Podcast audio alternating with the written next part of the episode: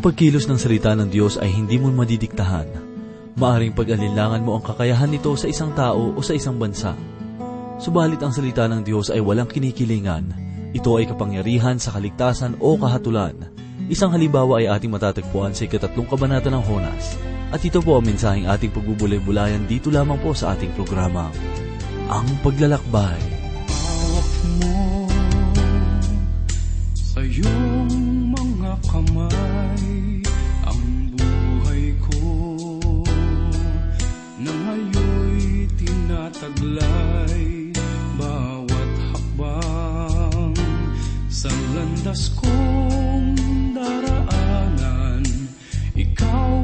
ang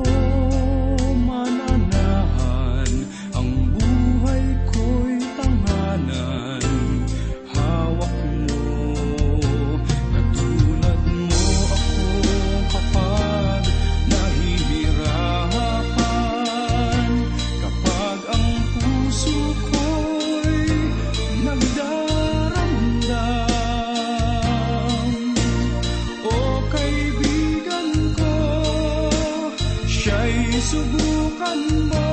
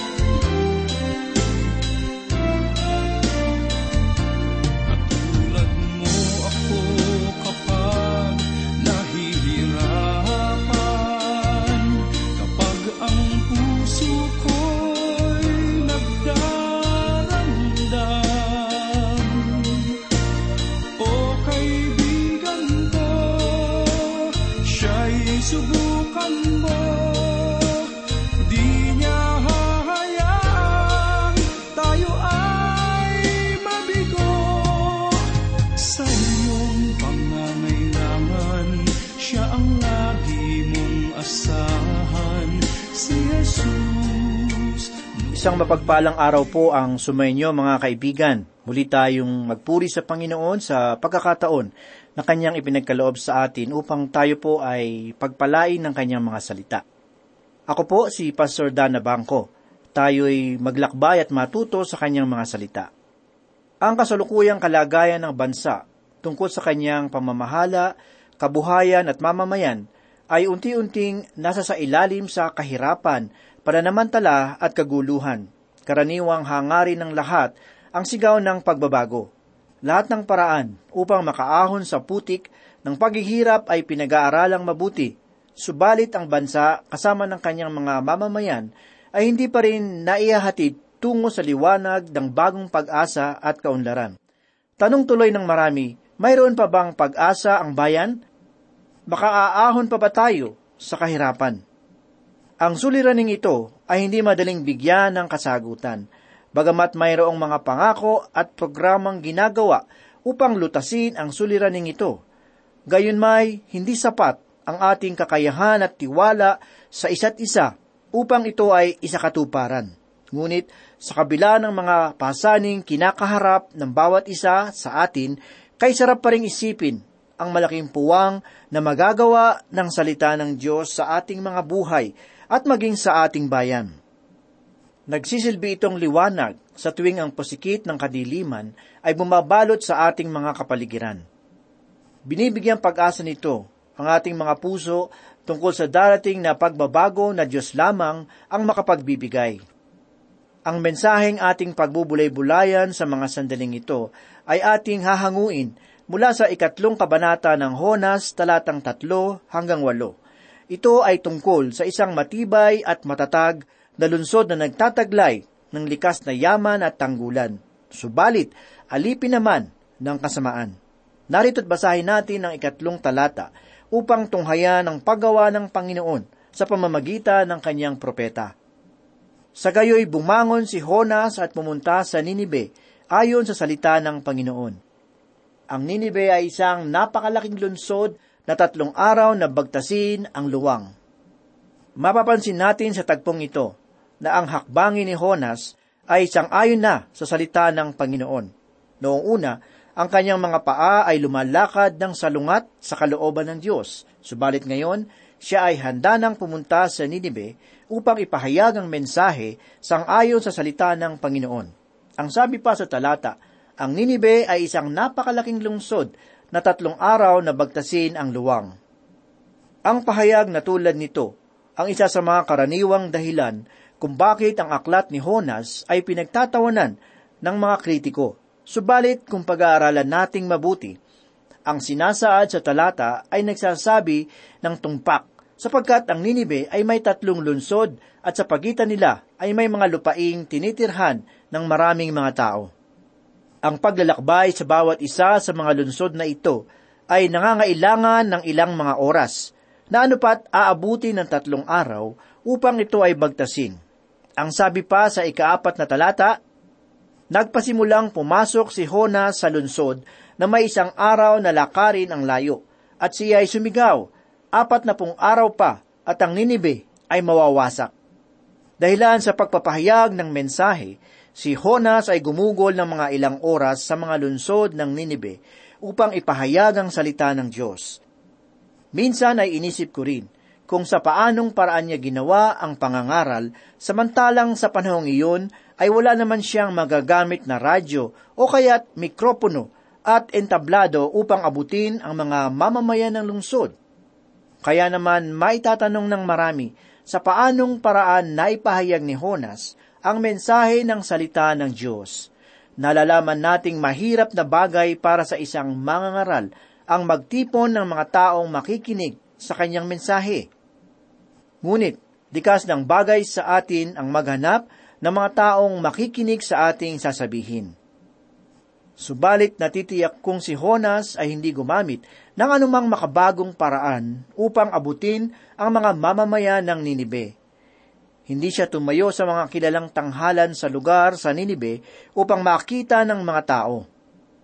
Wala siyang dalang musika o kaya naman ay mga kilalang mga panauhin upang pansinin ang kanyang pagdating naniniwala akong ang kanyang ginamit na pamamaraan ay yung naiba sa ating mga iniisip. Ang kanyang pamamaraan ay bunga ng pananatili sa loob ng isda sa loob ng tatlong araw.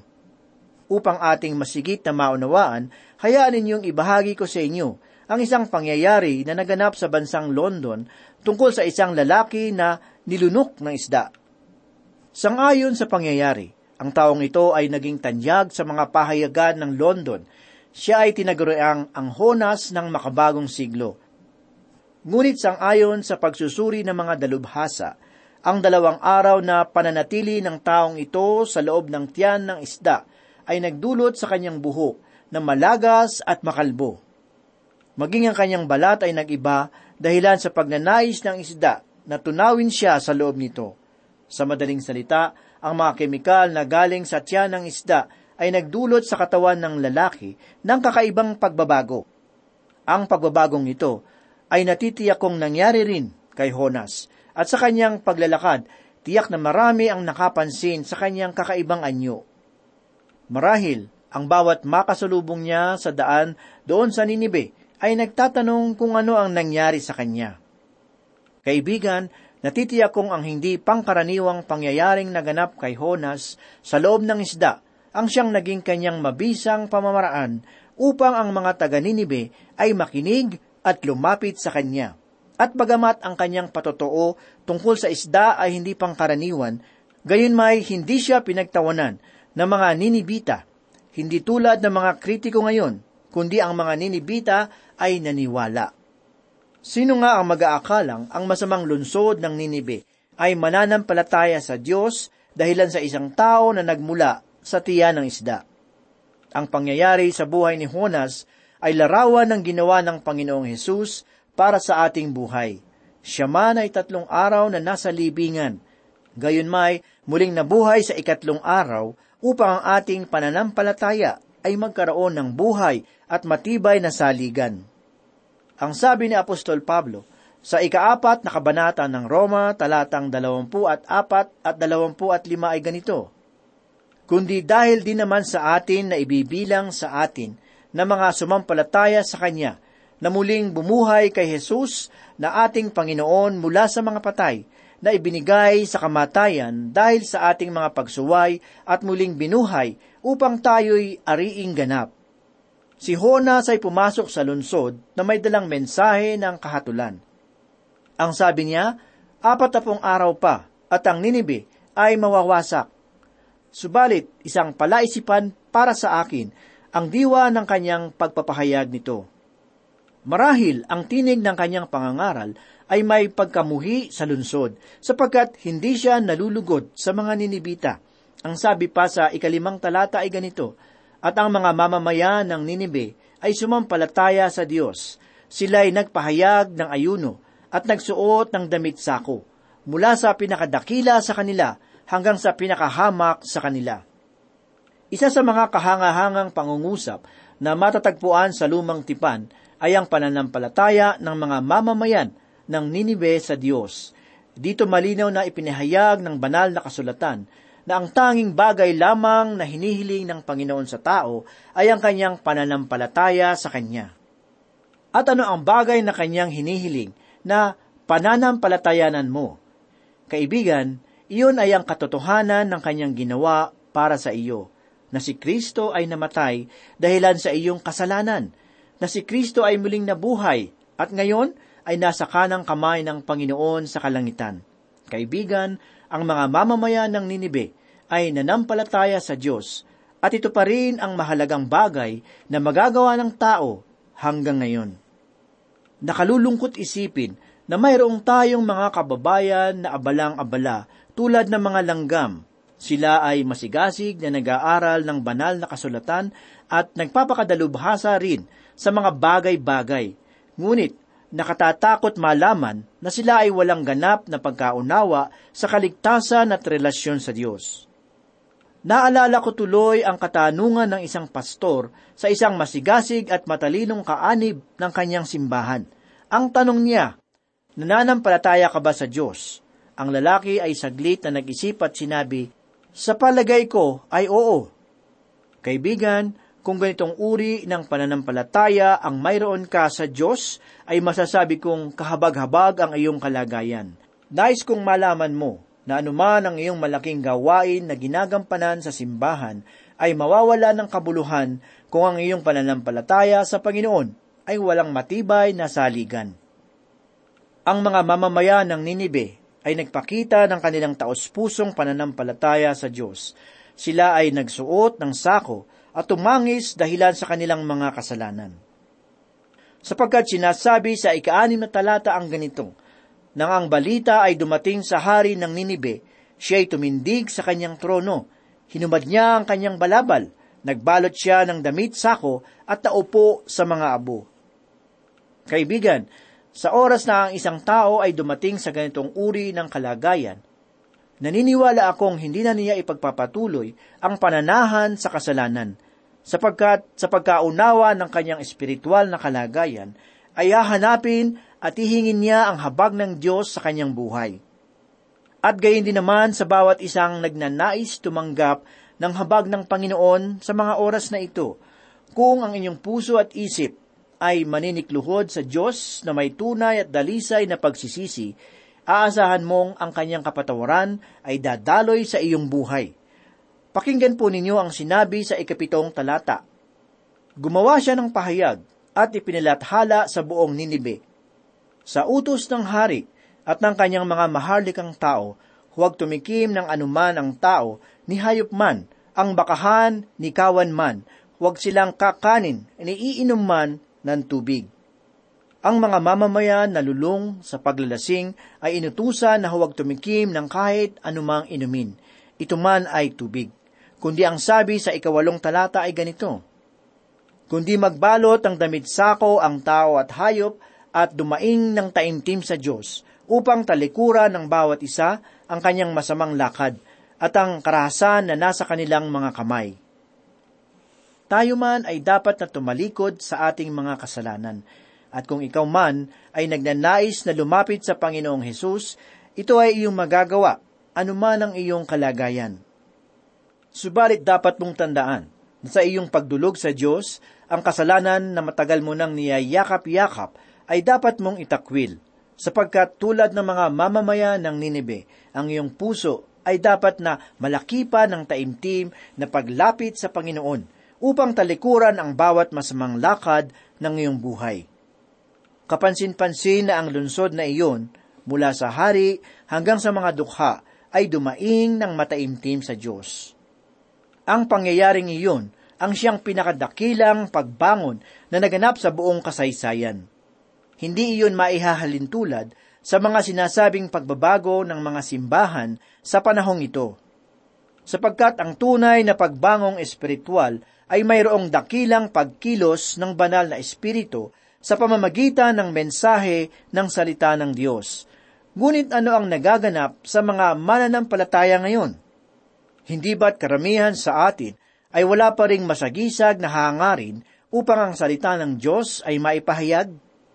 Hindi ba't nangingimi pa rin tayong magpatotoo sa ating pananampalataya sapagkat tayo sa ating mga sarili ay hindi pa rin naman matitibay kay Kristo? Mayroong nagsabi na ang simbahan ay mayroong dalawang uri ng mga kaanib. Ang unang uri ng kaanib ay maihahalintulad sa mga haligi ng simbahan na tumutulong upang ang ministeryo ng Panginoon ay mas lalong tumibay. Subalit, ang ikalawang uri ng kaanib ay maihahalin tulad sa mga anay na paroon at paritong sumisira sa haligi at patotoo ng iglesia. Kaibigan, ito ang pangunahing suliranin na nagaganap sa mga simbahan ngayon. Mismong ang mga taong nagpapahayag kunwari ng kanilang pananampalataya ang siyang mga anay na salot sa loob ng gawain ng Diyos. Kaibigan, tayo ay nasa mapalad na panahon ngayon dahil sa matyagang paghihintay ng Diyos sa ating pagsisisi. Hindi niya mabilis na hinahatulan ang pagkakasala ng tao sapagat siya ay nagnanais na ang lahat ay makakilala sa katotohanan. Kalooban ng Panginoon na matagpuan mo ang kaligtasan sa pamamagitan ng kanyang anak na si Kristo.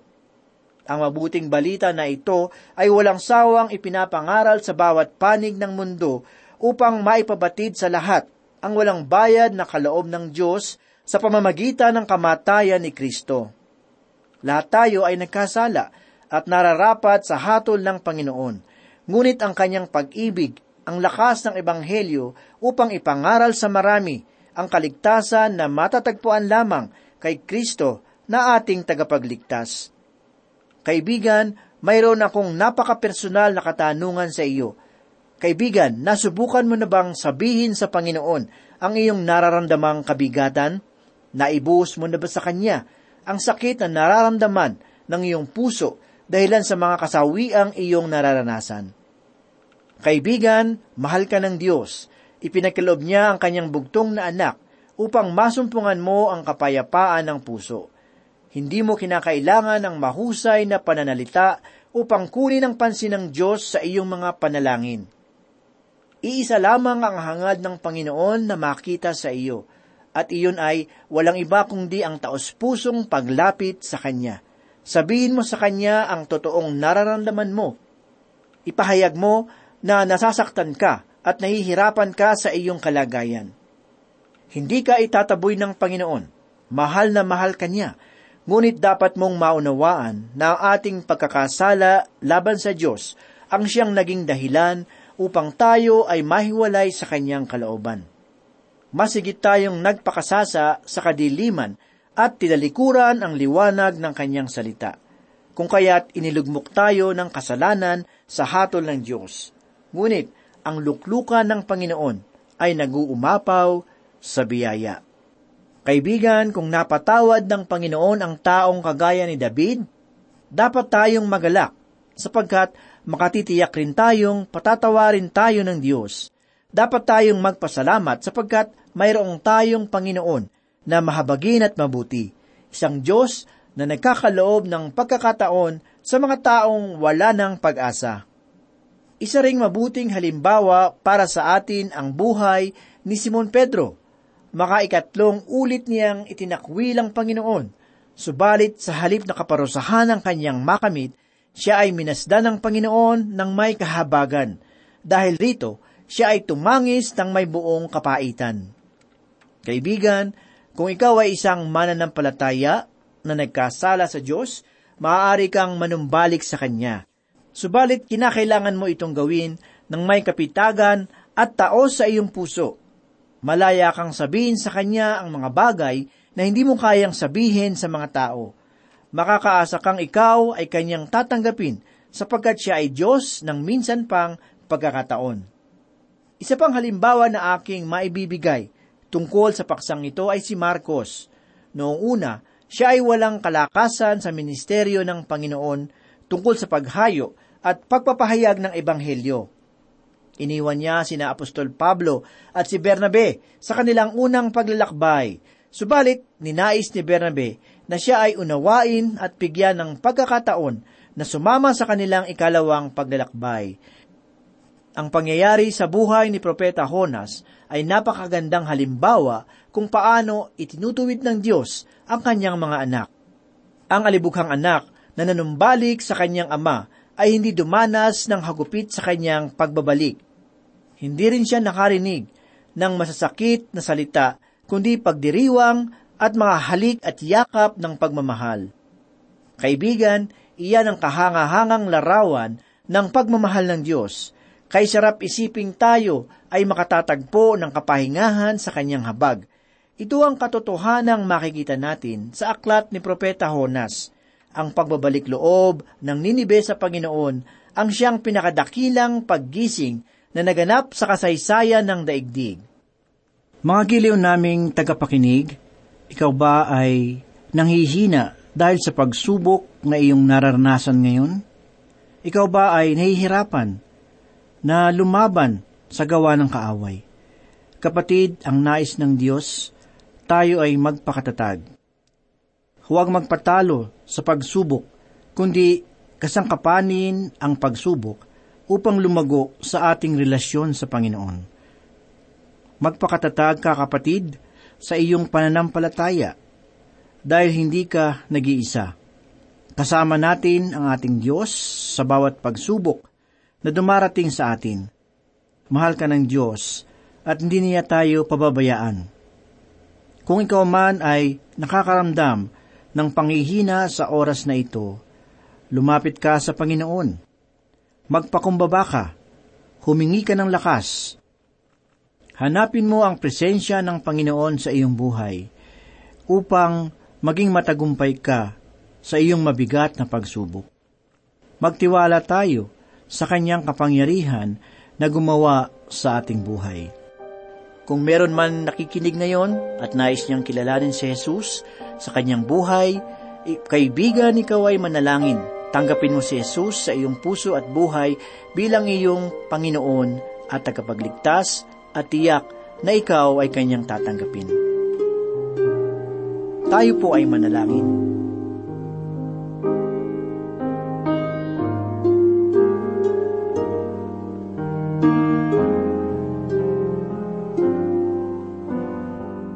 Panginoon, kami po ay nagpupuri at nagpapasalamat sa iyong kabutihan sa amin.